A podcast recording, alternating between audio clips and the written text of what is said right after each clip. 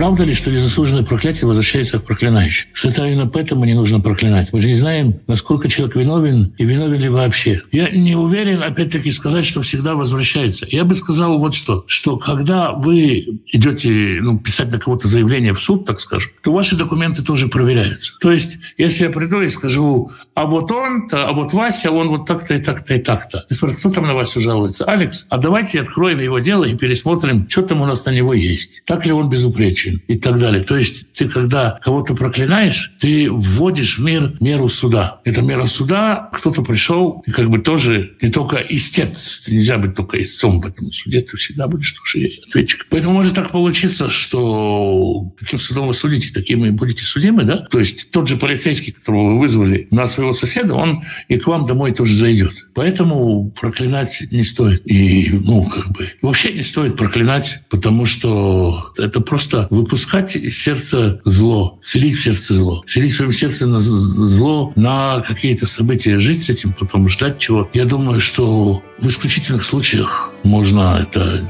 делать, но как бы лучше всего все-таки благословение, блажение благословлять, чем проклинать однозначно.